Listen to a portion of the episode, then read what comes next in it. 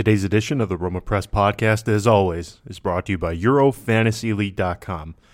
The football season is in full swing, and regardless of which league you prefer or which league you play, or if you want to play multi league games, Euro Fantasy League is the absolute best. Make sure you check them out. Make sure you support them because they support this podcast. EuroFantasyLeague.com.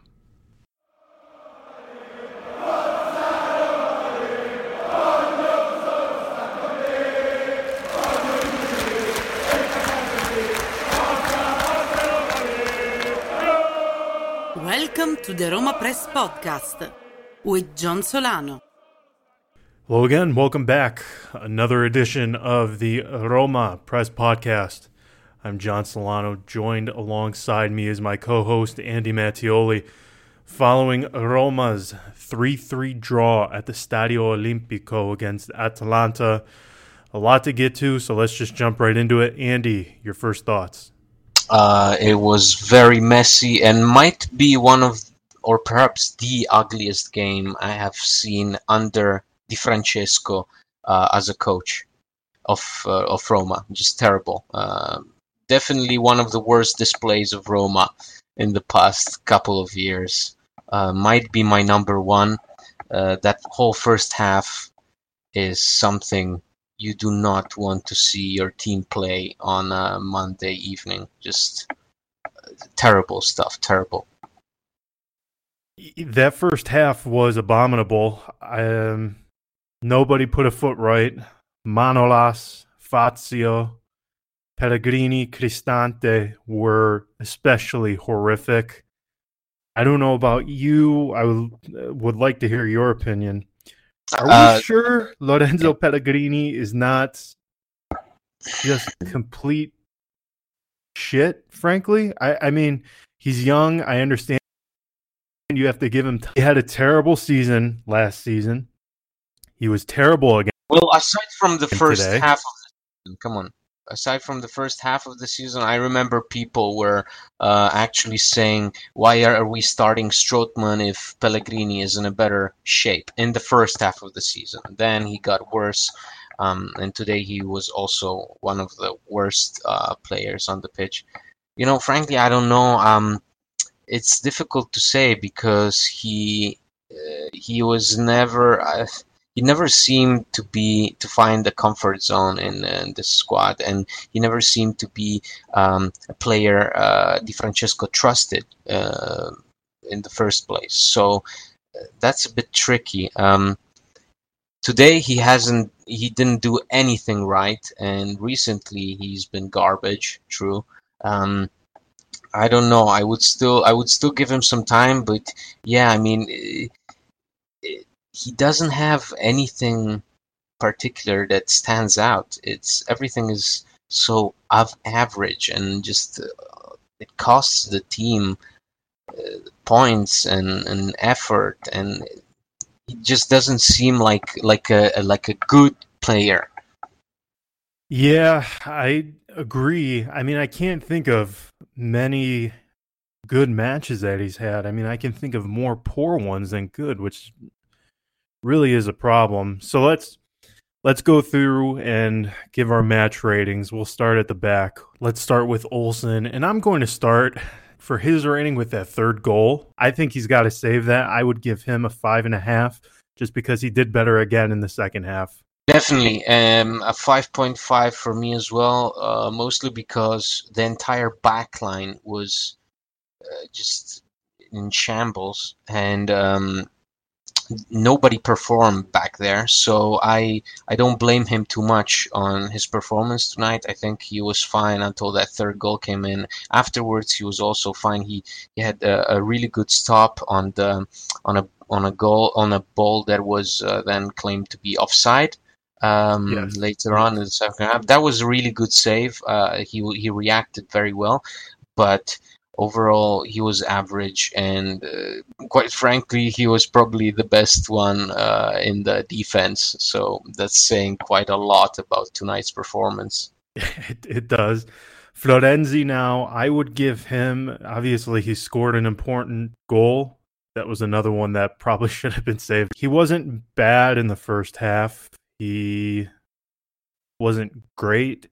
Of He was four, missing, I yeah. thought he was much better than Kolarov, Fazio, or Manolas. So I maybe a six, five and a half. I, you know what? I'll go six. Yeah, um, I I say six because of the goal. Um, in the first half, he was he was he he went missing quite a while, lot. And uh, first of all, let's hope that he's all right because uh, he knocked himself in the in the left knee, which Yes, was the yes. one he got. Yeah, he got surgery on. So, but otherwise, I think he was one of the few that gave up, uh, that didn't gi- give up. So one of the few um, that actually uh, was in the match in the second half from the uh, starting 11, one of the few who uh, kept running and, and pressing. Um, yeah, six, definitely. Okay, now Fazio and Manolas. I I don't even. Yes, Manolas scored. They were both so poor in the first half. Even with Manolas's goal, I I don't know how anybody could give him more than a four and a half or a five. Just of To me, look- look, this was- half. I this mean, was- Zapata annihilated him. Yeah, this was to me uh, one of the worst defensive displays since the Porto game in the UCL uh, games with uh, with Spalletti, um, where we just completely got destroyed by Porto. Similarly, here we we the, the two our two defenders did not track. Uh, Manolas got manhandled by Zapata, uh, as per usual. Zapata is one of those strikers that always has to uh, get at Roma. He always scores against us. And Fazio was, uh, he, I don't even know what he was doing on that second goal. Why didn't he slide for the for the ball? The ball he just let the ball pass across his feet. Uh, to me, you you have a defender that does that. You put him on the bench. That's it. Because that it wasn't even you know a mistake. He, they just they just didn't care. Fazio looked like he couldn't be bothered to play tonight.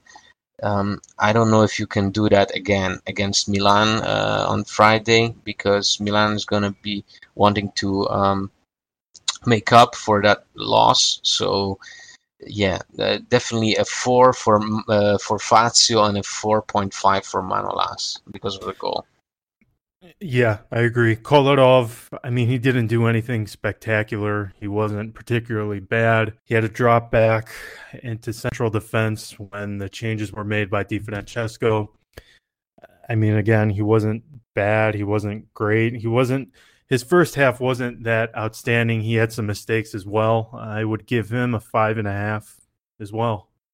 Well, the the problem is that he, Kolarov does not defend. So when you have a, a defense, a two man a two man defense like today that just can't catch a break with Atalanta constantly pressing and pushing forward, and you have Kolarov who just gets uh, run past by by some youngsters, and he doesn't bother even to track back. Uh, it, it puts the whole team on the back heel. Uh, for me, it's a 5.5. He really was. He was just not the Kolarov we know. He didn't push forward. He didn't do. He didn't put any good crossing. Um, and then second half, I don't know. He, he it wasn't his game. Pellegrini, Cristante, we can just go through this whole list and you compare, you know, people who had poor matches together and give them the same rating. I mean, both of them for me, five. Yeah, I mean, I think the the mistake is that we constantly think that oh, you know, Atalanta is uh, you know a mid-table team or a team like today that was playing their second squad because the first one was tired after the the uh, Euro- Europa League game. Um, but Atalanta is so well coached. They have everything going for them right now. You know, they're well oiled. Everybody knows their place in the squad. Everybody knows the, the what the coach wants. They constantly run. They constantly press. They're they're just they were just so much into the game compared to Roma. So I don't actually blame so much uh, Cristante and Pellegrini. I blame more uh, Di Francesco for just not getting the, the, the team right, for this game. He simply got out coached, and obviously the players got outrun. Um, I, you know, I think Cristante wasn't even that bad. He just wasn't to be found, and Pellegrini was horrific because he you know you always have you need always some connection between the defense and the midfield. And today the defense was terrible so the midfield was obviously terrible as well. Um, so yeah a five a five for pellegrini five for cristante. De Rossi, in my opinion probably could have been the man of the match. He was sensational in my opinion. I would give him a six and a half or a seven that first half, he alone stopped at least one goal, maybe, maybe perhaps two. The the tackles that he had to make up for the errors of Manolas and Fazio were crucial. Yeah. It's it's a problem when the 35 year old is the best one in the midfield. That, that's that's true, and also if you notice those uh, slide tackles, that goal clearing slide tackles that basically saved Roma in that first half, they would have lost by like 4-1, 5-1 in the first half. Um, you notice that De Rossi is running faster than Fazio and Manolas. He's actually tracking back much faster than the two of them. He's 35. He jumps. He gets on that ball. Uh, I mean, you could see the relief on Olsen's face because he actually noticed that you know you, you got a 35 year old doing the job of two younger defenders. Um, yeah, 6.5. I mean, for me, if it wasn't for um, uh, the, the the substitution substitutions in the second half, he would be the man of the match. Yeah, I, I agree. As for the attack, Under, um, he had the assist on Pastore's goal, or what? I believe he did, right? Or was it? It was Under. It was no, no. Okay. It was Under. Yeah. So I didn't think he was bad. He wasn't great. He had the assist, obviously. I would give him a six, six and a half. I thought he had a couple of good opportunities that he created something out of nothing in the second half I thought no, he did pretty yeah, well. I, would give him a six. He also had those. Uh, he also uh, was one of the few to actually put the ball and uh, into the, the, the six yard box and actually test Gollini. So um, he made some nice shots, and uh, as you said, he made something out of nothing, um, which he does, and probably one of the last ones to give up. And you know, he stayed the whole ninety minutes. Um, I actually liked him, and if it was if it wasn't for the, the, the midfield that that just didn't supply you know him with enough uh, interesting uh, situations and goal scoring chances, I think he would have scored tonight. Um, yeah, I think it's a six, six point five, definitely. Dzeko uh, probably should have had a goal on that volley that sailed over the bar. He also had a free header that went straight at the goalkeeper.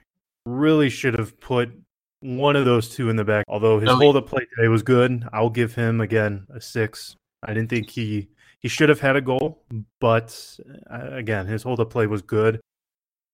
I I think that you know it's it, it's one of those games where Dzeko just isn't there, and um, you know sometimes it happens. Today he, he missed a very uh, Dzeko-like uh, opportunity. Um, yeah, it's always like that. If he can't score, he always um, he always pays back with some great uh, ball uh, handling uh, um, situations. So uh, I, I liked how sometimes he would, you know, go on the flank and, for example, keep the ball there and let Pastore drop into the six yard box. So it's always helpful to have someone like him, even on an off day, uh, to try and do that. But yeah, definitely a six, 5.56. And then Pastore, really for him, it was sort of a tale of two halves. Obviously, in the first half, he had the goal, but he really had a massive drop off after that, as did the entire side. But wow, did he look completely different when Nzonzi came in and he was able to have a bit more freedom to oh, yeah. forward? Oh yeah, yeah, yeah. T- totally different play. I mean, I, you know, he play he did play for PSG sometimes as a substitute on the wing.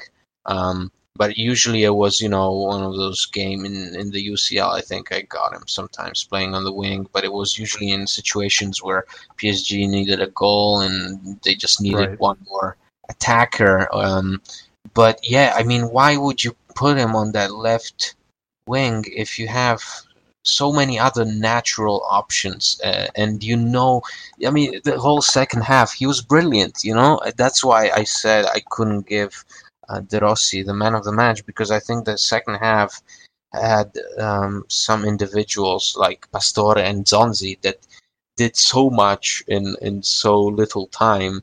Um, really uh, in the second half as a trequartista you know uh, just uh, you could see him actually enjoying the position he was playing in. And it was a totally different player um, creating really nice chances uh, just adding some speed to the attack. And he was so threatening even with the ball at his feet.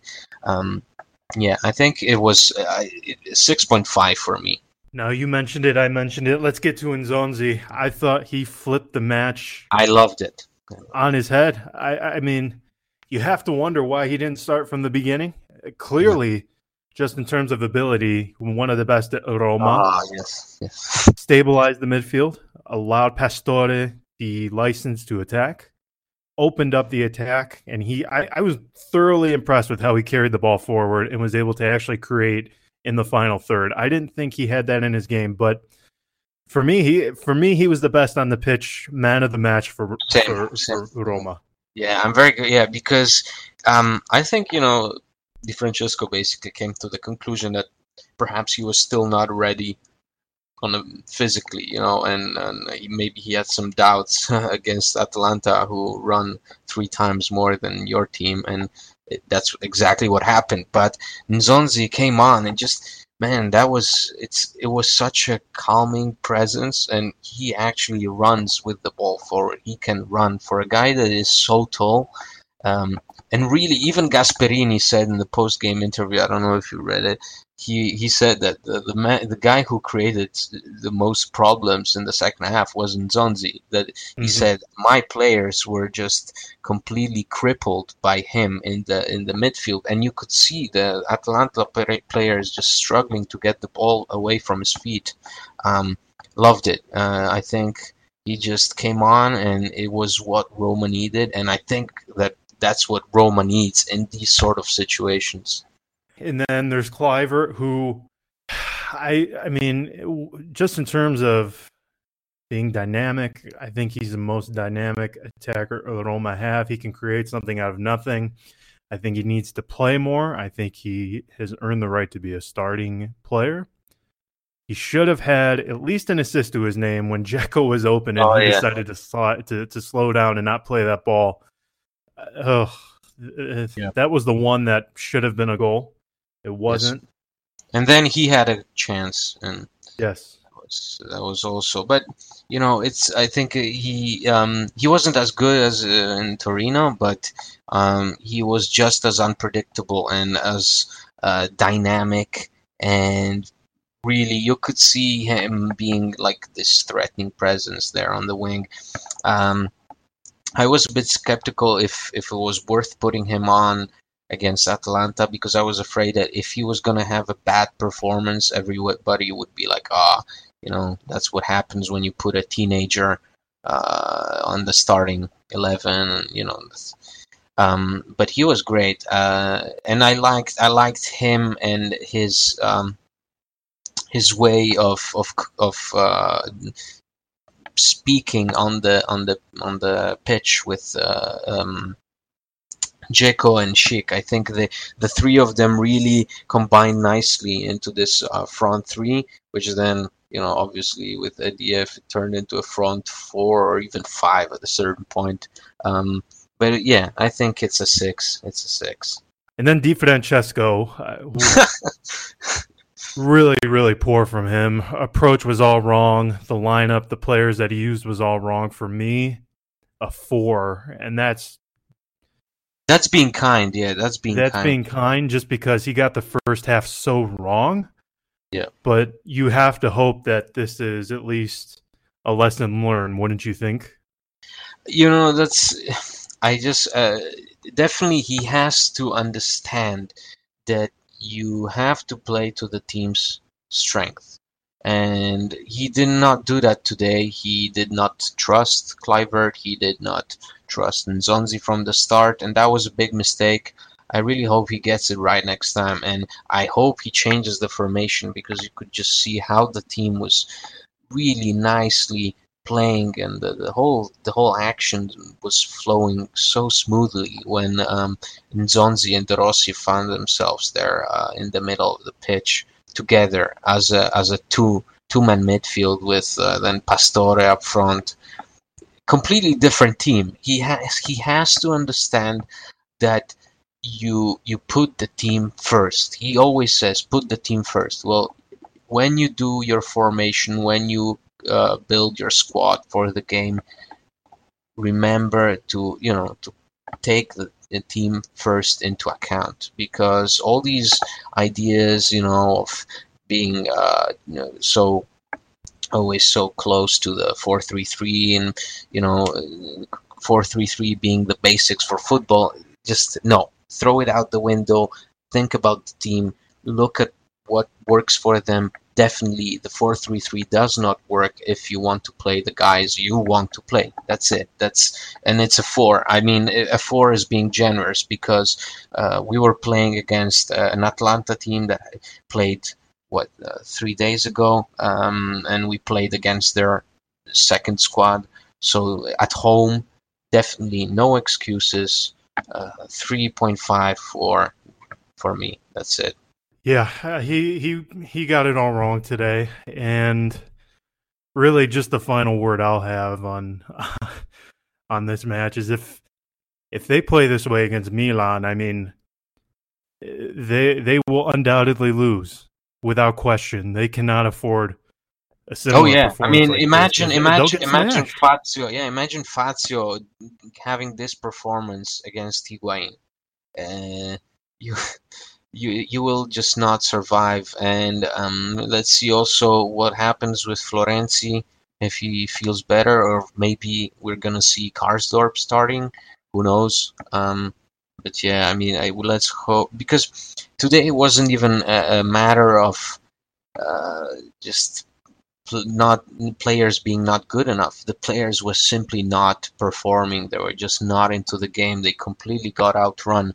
Um, and you know, hopefully this was a really loud uh, alarm for them because uh, Milan are gonna be thirsty and they're gonna be at home. Um, they're gonna be trying to uh, get the win.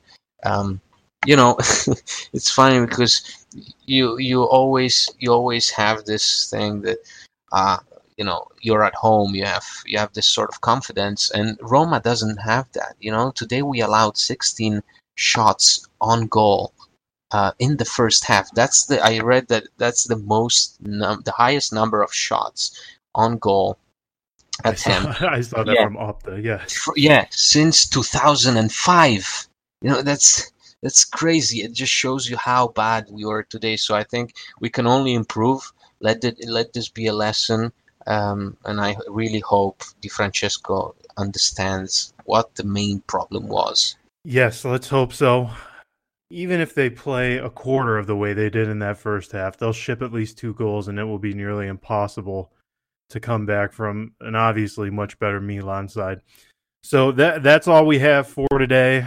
Andy and I will certainly be back to preview the Milan Roma match. That again will undoubtedly be more difficult than this. Andy, a final word on this? Anything you yeah. got to get off your chest? Forza Roma. Okay, there we go. Forza Roma, and we will keep our fingers crossed for the next one. Hopefully, they can manage the three points away from the Olimpico. So until next time, everybody. Ciao. Ciao. Ciao.